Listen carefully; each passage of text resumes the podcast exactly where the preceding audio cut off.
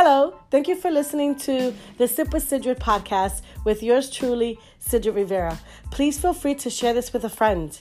Don't forget that you are God's masterpiece, and as long as I'm alive, you are never alone.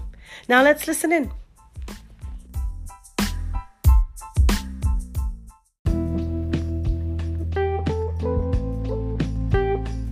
Called Filled Filled Up.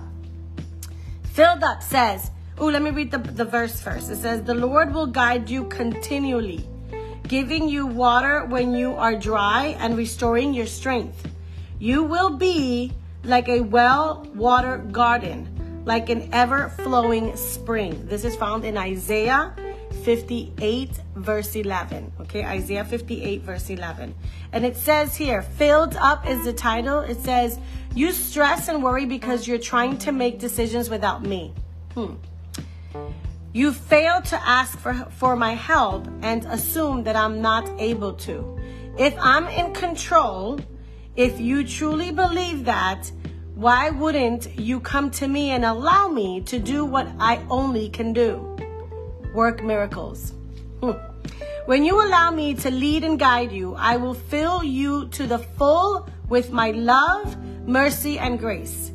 Your lack of fulfillment comes from trying to fill yourself with the things the world inside, excuse me, with the things of the world instead of me.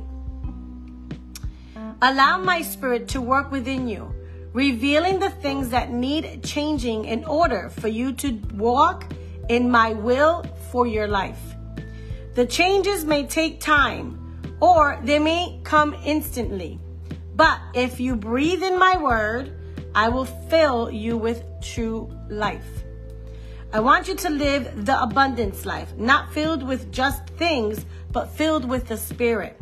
My Spirit will lead you and guide you, restoring the strengths and enabling you to continue doing the path of righteousness. When you are weak, I will be strong. When you are empty, let me let my living water fill you to the full until you overflow. Woo! There's a couple of things that I absolutely loved here, and I want to share that with you real quickly. Number one, it says, Your lack of fulfillment comes from trying to fill yourself with the things of the world instead of with me. Let me explain this. When we're going through trials and tribulations, I just want to kind of give an example here. When you're going through trials and tribulations, how many times do we go to the people that we know rather than to the Lord? That's a way of saying your lack of fulfillment comes from trying to fill yourself with the things of the world, right? So you're trying to get the answers from people out and about, from your family members, your friends, your coworkers. Remember I shared yesterday when you ask 10 people for their opinions, you're going to have 10 different opinions.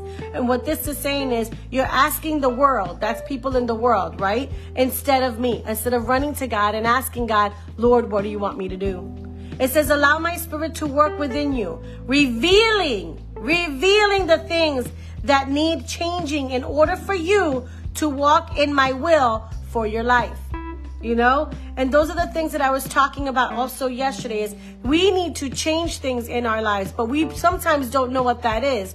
And if we don't know what that is, that's perfectly fine. When you when you absorb, when you read, when you listen, when you meditate on God's word, guess what? You're going to know the things that you need to change because you're going to feel the things that you need to change. Because God's going to share the things that you need to change. Because you're going to hear the quiet the quietness. You're going to be in a quiet still manner and you're going to be like wait I feel like I need to do this. I'm thinking this is the right move. I'm thinking this is where God wants me. And he's going to open the gates right? He's going to open the gates. Then it says here the changes may take time or they may come instantly we always battle with that, right? We always want everything so fast. I say this all the time. This world is a, a world of, of um, I say instant. They want instant gratification.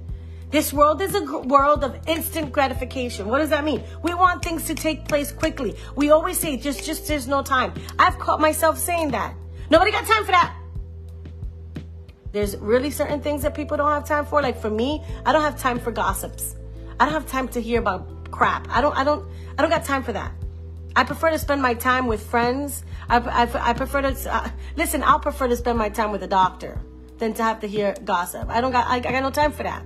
You see what I'm saying? But then there's other things that we have to take time for, which is God. So that we're able to know, are we walking in the right path? Are we doing the things that we're supposed to be doing? Because if your life sucks, then aren't you questioning why? And if you're questioning why, I'm going to give you a little a little tip here. Where's your walk with Christ? Are you really close to, to God? Are you every day talking, meditating, praying, listening to the Word of God? Or are you so far that you don't even dare to go and talk to Him because you think He won't recognize who you are? And by the way, He will always know who you are.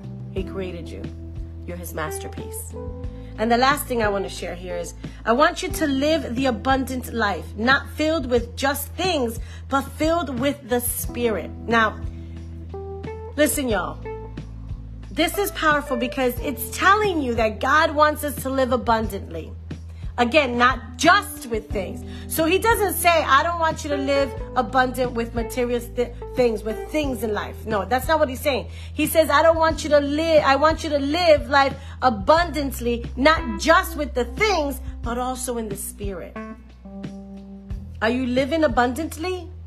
I'm going to tell you right now. I know half of us, if not more than half of us in this world, are not. But here's the other thing there's many of us that are living abundantly in the spirit. See, I'm not living abundantly with things. There's a lot of things I would love and desire that I still don't have. There's a lot of things that are happening in my life right now in my my world with my husband that we are changing because God's uh, moving us. God's moving. He's making things happen. Some of those things, mm, not so happy about. Some of those things, I'm like, okay, I'm gonna have to get adjusted to it.